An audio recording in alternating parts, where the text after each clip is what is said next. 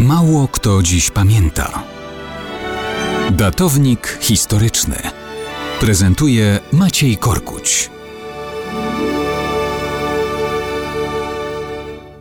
Mało kto dziś pamięta o potajemnym zjeździe na zamku w Gniewie, jaki miał miejsce 4 grudnia 1441 roku.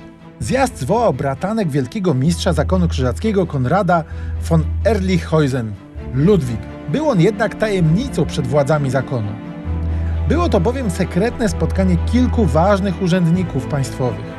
Oprócz Ludwiga przybyli wielki szpitalnik Henryk Reuss von Plauen, podskarbi Leonhard von Parsberg, komtur z Kowalewa Georg von Eglowstein, komtur z Torunia Albrecht Kalb oraz rycerze zakonni Wolfgang Sawyer i Johann Rabe.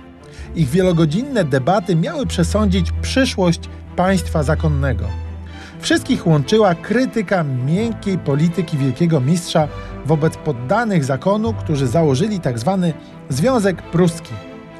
Wszyscy uczestnicy zgodnie postanowili zmierzać do ostrej rozprawy z opozycją związku.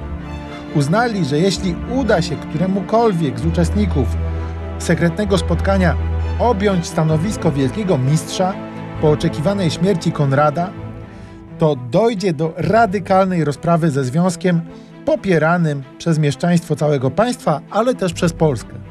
Konrad do śmierci przestrzegał przed nieroztropnymi działaniami jego bratanka, ale po jego śmierci wpływowi uczestnicy tajnego zjazdu doprowadzili do wyboru jednego z nich, właśnie wspomnianego Ludwiga von Erlichhäusen.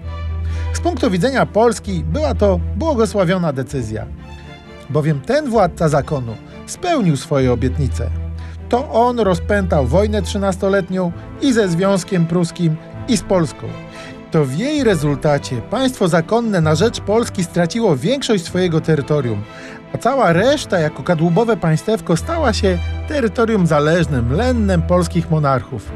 Chwała Bogu, że uczestnicy zjazdu w gniewie dotrzymali słowa.